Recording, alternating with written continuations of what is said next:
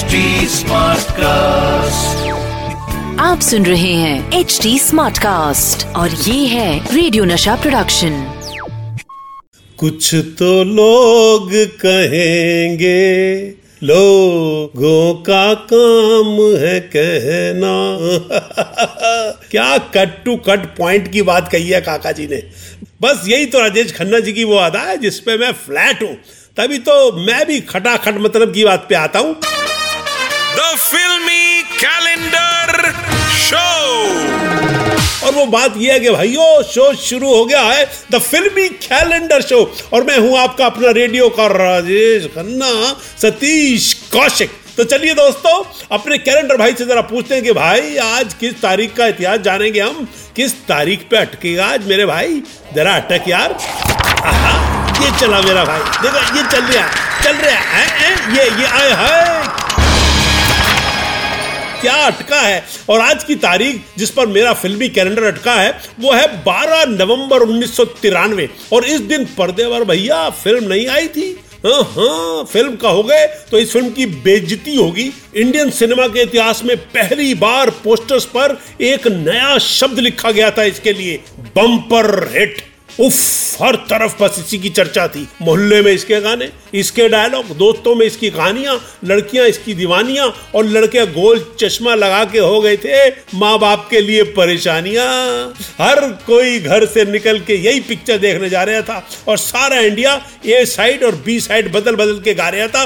बाजीगर बाजीगर, तू है बड़ा जादूगर। शाहरुख खान, काजोल, शिल्पा शेट्टी, राखी, दिलीप ताहिल, जॉनी लिवर की एक्टिंग, अन्नू मलिक का म्यूज़िक, समीर के गीत और अब्बास मस्तान का निर्देशन, और सारे इंडिया की तालियाँ। दोस्तों, इस फ़िल्म से शाहरुख खान, काजोल और शिल्पा शेट्टी का करियर बॉलीवुड में कन्फर्म हो गया था। हालाँकि शाहरुख खान पहले से फ़िल्में कर रहे थे और काजल की एक फ़िल्म बेखुदी आ चुकी थी।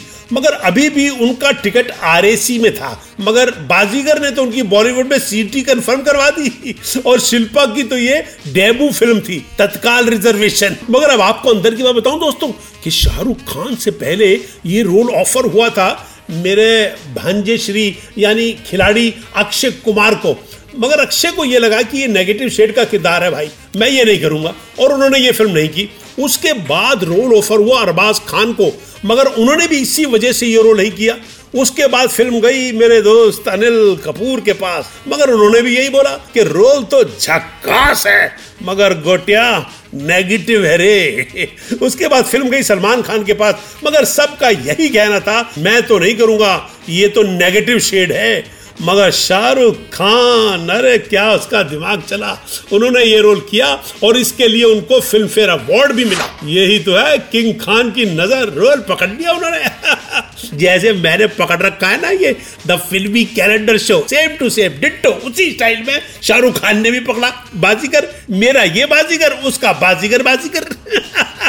दोस्तों, कहानी के मुताबिक बाजीगर में दो एक्ट्रेस होनी थी और ये दो किरदार निभाए थे काजोल और शिल्पा शेट्टी ने. मगर आपको अंदर की बात बताऊँ दोस्तों, कि इस फ़िल्म के लिए अब्बास मस्तान की पहली पसंद थी सुपरस्टार एक्ट्रेस श्रीदेवी. वो श्रीदेवी से डबल रोल करवाना चाहते थे।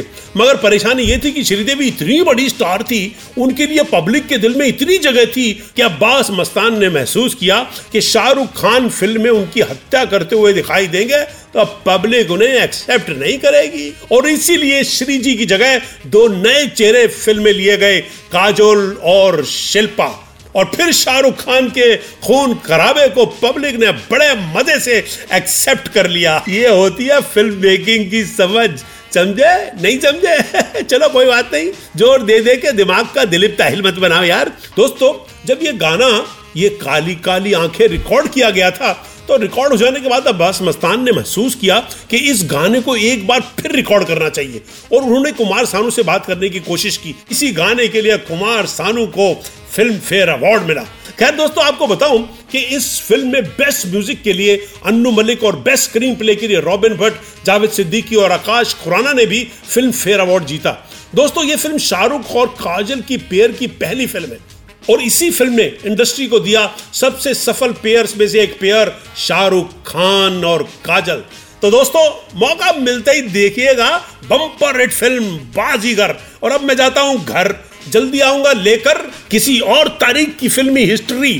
तब तक टाटा बाय बाय आप सुन रहे हैं एच डी स्मार्ट कास्ट और ये था रेडियो नशा प्रोडक्शन। HD smart Smartcast.